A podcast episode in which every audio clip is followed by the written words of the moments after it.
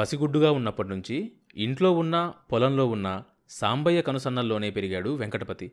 ఇప్పుడు వాడు స్కూలుకు వెళ్ళడంతో సాంబయ్యకు తన కొడుకు తన నుంచి దూరం అవుతున్నట్లు అనిపించేది ఒక్కొక్కప్పుడు దిగులుగా కూడా ఉండేది. మధ్యాహ్నం ఇంటి నుంచి కొడుకు కోసం స్కూలుకు వచ్చేవాడు స్కూల్లో ఉన్న కొడుకునెత్తుకొని పొలం తీసుకుపోయేవాడు. ఒక్కోసారి పంతులు మొత్తుకునేవాడు. సాంబయ్య గారు కుర్రాన్ని మధ్యలో స్కూల్ నుంచి తీసుకెళ్ళడం మంచిది కాదు. వాడికి బడి మీద శ్రద్ధ తగ్గిపోతుంది. అనేవాడు. పంతులు అలా అన్నప్పుడు ఇవాల్టికేలేండి వీడు కళ్ళ ముందు లేకపోతే గుబులెత్తుతుంది అని సమాధానం చెప్పి కుర్రాన్ని భుజాన వేసుకొని అదే పోతపోయేవాడు సాంబయ్య. వెంకటపతికి తొమ్మిదేళ్ళు నిండాయి. కుర్రాడు బాగా తేలాడు. వాడు పరిగెత్తుతుంటే భూమి గతగతలాడేది. శేషావతారం దగ్గర తెచ్చిన అప్పంతా తీరిపోయి సాంబయ్య ఒడ్డున పడ్డాడు. ఆరేళ్ళ శ్రమ తొమ్మిదెకరాల మాగాణిలో పండిన పంట అంతా ఆ శేషావతారం ఇంటికి చేరింది. మూడెకరాల గరువులో పండిన మెట్ట పంటతోనే తను తన కొడుకు బతికారు. లేకపోతే ఏనాడో తన మాగాని శేషావతారం భుక్తమయ్యేది బలరామయ్య కనకయ్య ఆశ్చర్యపోయారు. శేషావతారం వడ్డీలు ఇరక్కోతలు కడుతూ ఏడు వేల అప్పు ఆరేళ్ళలో తీర్చగలిగిన సాంబయ్య పట్టుదలను ఓపికను లోలోపలే మెచ్చుకోక తప్పలేదు. నాలుగేళ్ళ నాడు నిలువ డబ్బున్న బలరామయ్య ఇప్పుడు అడపాదడపా అప్పులు చేస్తున్నాడు. ఇద్దరు కొడుకులు బస్తీలో చదువుతున్నారు. పెద్ద కూతురు పెళ్ళి చేసి తిరిగి చూసుకునేసరికి బలరామయ్యకు నిలువ డబ్బు హరించుకపోగా బలరామయ్యకు నిలువ డబ్బు హరించుకుపోగా పదివేల దాకా అప్పైంది ఇప్పటికే రెండేళ్ళ వడ్డీ దానిమీద పేరుకుపోయింది. మరో రెండేళ్ళలో తీర్చకపోతే ఇరవై ఎకరాలన్నా అమ్మాల్సి ఉంటుంది వచ్చే ఆదాయం కొడుకుల చదువులకు అల్లుడి మర్యాదలకు చాలటం లేదు. అతని ఆస్తి కర్పూరంలా హరించిపోసాగింది. బలరామయ్య ఆఖరి కొడుకు వెంకటపతి ఈడువాడు కడగొట్టు కూతురు వెంకటపతి కంటే ఆరేళ్ళు చిన్నది. బలరామయ్య ఇంటి దగ్గరలో ఉన్న రామలింగేశ్వర ఆలయంలో సాయంత్రం పూట ఊర్లో పిల్లలు ఆడుకుంటూ ఉంటారు. వెంకటపతి సాయంత్రం అయ్యేసరికి ఆ ఊరి పిల్లలతో చేరి ఆడుకుంటూ ఉండేవాడు. ఓ రోజు బలరామయ్య కొడుకు కూతురుతో కలిసి వెంకటపతి కోతి కొమ్మచ్చి ఆడడం చూశాడు సాంబయ్య. క్షణకాలం ఆనందంలో మునిగిపోయాడు. తన కొడుకు పెద్ద అంతస్తు గల బలరామయ్య పిల్లలతో ఆడుకోవటం సాంబయ్యకు గర్వంగానే అనిపించింది. కానీ సాంబయ్యను ఏదో తెలియని భయం ఆవహించింది. వెంటనే వెంకటపతి చెయ్యి పుచ్చుకొని ఇంటికి లాక్కొచ్చాడు. ఇక నుంచి నీవు ఆ పిల్లలతో ఆడొద్దు. ఆడుకుంటే ఏం? చెడిపోతావు. వాళ్ళు చెడ్డవాళ్ళు. సాంబయ్య కొడుక్కు అంతకంటే వివరంగా చెప్పలేకపోయాడు. వెంకటపతి అలాంటి వాళ్ళతో కలిసిమెలిసి తిరిగితే వాళ్ళ బుద్ధులే అలవడతాయనే ఖచ్చితమైన అభిప్రాయానికి వచ్చాడు సాంబయ్య. వాళ్ళకు ఉన్నది ఖర్చు పెట్టడం మంచి చెడు తెలియకుండా దుబారా చేయడం తప్ప మరొకటి తెలియదు. వాళ్ళ వంశంలో వాళ్ళు ఒళ్ళొంచి పనిచేసే రకం కాదు. అలాంటి పిల్లల స్నేహం పడితే వెంకటపతి తప్పకుండా చెడిపోతాడు. వాళ్ళ నుంచి దూరంగా ఉంచాలి తన కొడుకుని. వెంకటపతి చదువు అంతంత మాత్రంగానే సాగుతోంది. తీరా చూస్తే వాడు బడికెళ్ళి నేర్చుకుంటున్న మంచి కంటే చెడే ఎక్కువగా ఉన్నట్లు తోచింది సాంబయ్యకు. ఓ రోజు సాంబయ్య పొలాం నుంచి వచ్చి ఇంట్లో కొడుకు లేకపోవడం చూసి చిరాకుపడ్డాడు. రాత్రి భోజనం సమయానికి కూడా వెంకటపతి రాకపోయేసరికి గాబరా పడ్డాడు. ఊరంతా వెతికాడు. చెరువు ఒడ్డున గుడి దగ్గర ఎక్కడా పిల్లవాడు కనిపించలేదు. ఇద్దరు ముగ్గురిని అడిగి చూశాడు. కాని వాడి జాడ తెలియలేదు. బలరామయ్య గారి ఇంటి ముందుకొచ్చి నిలబడ్డాడు. లోపలికి వెళ్ళడానికి మనస్కరించలేదు. వీధి అరుగు పక్కన అట్లాగే నిలబడ్డాడు. బలరామయ్య భోజనం చేసి తేపుకుంటూ బయటకొచ్చాడు. వీధి అరుగు మీద కూర్చొని చుట్ట వెలిగించబోతూ గోడ పక్కన నిలబడ్డ సాంబయ్యను చూసి ఎవరా మనిషి? అన్నాడు. నేనే సాంబయ్యనండి. సాంబయ్యవా? ఎందుకట్టా పెడగా నిలబడ్డావురా? వచ్చి కూర్చో. బలరామయ్య ఎట్లా మాట్లాడినా సాంబయ్యకు తనను చిన్నతనం చేసి మాట్లాడినట్లే అనిపిస్తుంది. మా వెంకటపతి కనిపించలేదు. ఇట్టా ఏమన్నా వచ్చాడేమోనని వచ్చా.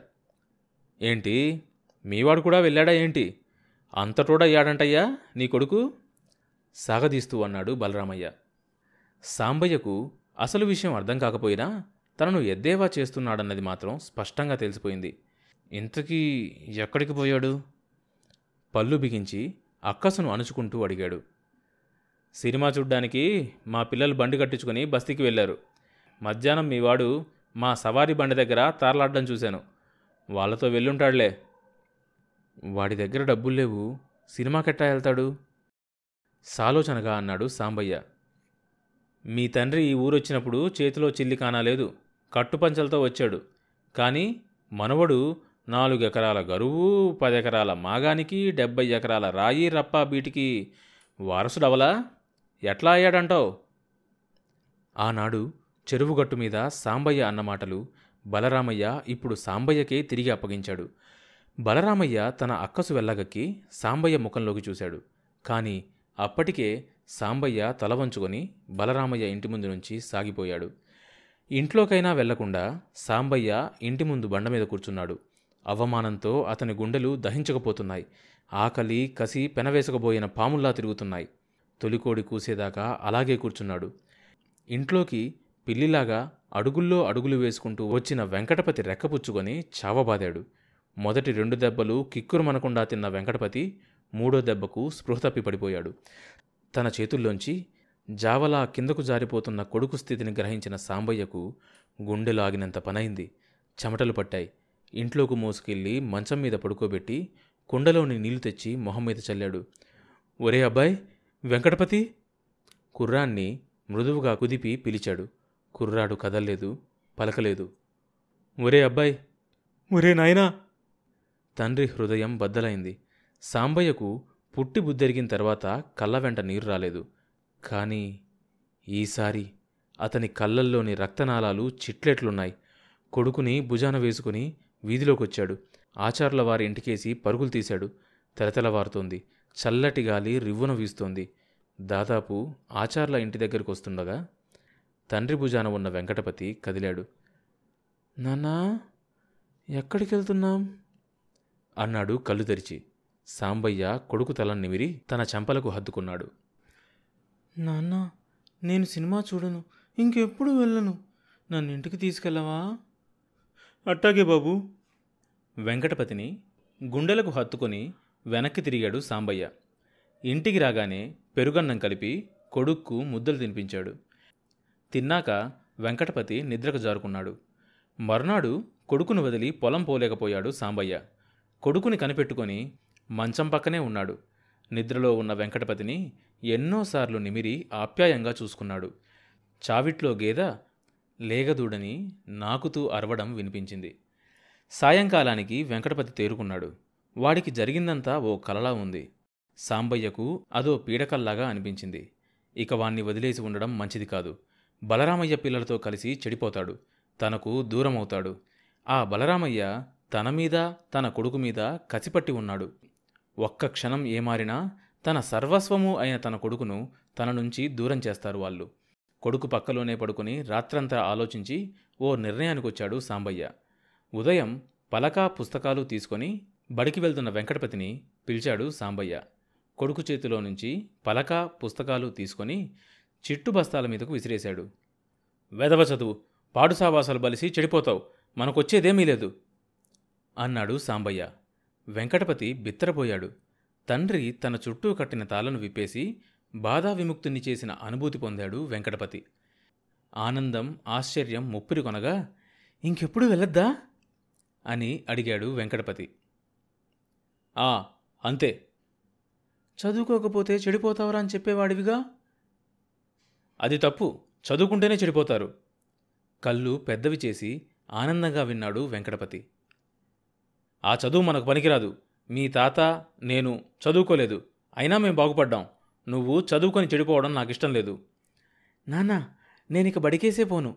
నా పుస్తకాలు చింపేస్తా. పలక పగలగొడతా ఉత్సాహంతో గెంతులు వేస్తూ అన్నాడు వెంకటపతి. ఒరే నాయనా మనం భూమిని నమ్ముకొని బతికేవాళ్ళం. నువ్వు కూడా భూమిని నమ్ముకునే బతకాలి. తెలిసిందా? అని సాంబయ్య అన్నం మూట భుజాన వేసుకున్నాడు. వెంకటపతి గేదెదూడ పలుపు విప్పి చావిట్లో నుంచి బయటకు తోలుకొచ్చాడు. తండ్రి అరకకట్టి ముందు బయలుదేరాడు. కొడుకు గేదెదూడ పలుపు పుచ్చుకొని తండ్రి వెనకే నడిచాడు. తండ్రి కొడుకులు డొంక దాటి బీడుగడ్డ గరువు పొలం చేరారు. ఒరే వెంకటపతి ఇదంతా మన పొలమేరా? సాంబయ్య చేతిలో కర్ర పైకెత్తి రాయి రప్ప దుబ్బులు ఉన్న పొలం కేసి చూపించాడు. అదంతా మందేనా? చెయ్యి ముందుకు చూపిస్తూ అడిగాడు వెంకటపతి. ఓ అక్కడ పోత్తాడు చెట్టుంది చూడు అందాక మందే. తన్మయత్వంతో చెప్పాడు తండ్రి. తనది అన్న మమకారం పసిహృదయాన్ని కూడా తాకి కదిలించి గిలిగింతలు పెట్టింది. గర్వంగా ముఖం పెట్టి భుజాలు ఎగరేసుకుంటూ పొలానికి అడ్డం పడి తాటి చెట్టు దాకా పరుగుతీశాడు. సాంబయ్య నాగలి కట్టి కుడివైపు దిబ్బ పక్కగా ఎద్దుల్ని నిలబెట్టి కొడుకుని కేకవేశాడు. పోతు తాటి చెట్టు ప్రాకడానికి ప్రయత్నిస్తున్న వెంకటపతి రివ్వున దిగి పరుగు లంకించుకున్నాడు. వగరుస్తూ వచ్చిన కొడుకుని చూసి ఒరే అబ్బాయ్ ఈ పొలం ఎవ్వరికీ పనికిరాదని వదిలేశారు.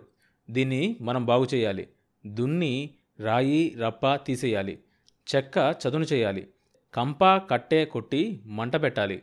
రోజూ ఓ సెంటు చేసినా చాలు. మూడు నెలలకు ఎకరం బాగు చేయొచ్చు. తెలిసిందా? రోజు మూడు సెంట్లు బాగు చేస్తాను. వెంకటపతి అమాయకత్వంతో ఆశలు పొడచూపడం తండ్రి గ్రహించాడు. సాంబయ్యకు ఒళ్ళు పొంగిపోయింది. రా నాగలి పట్టు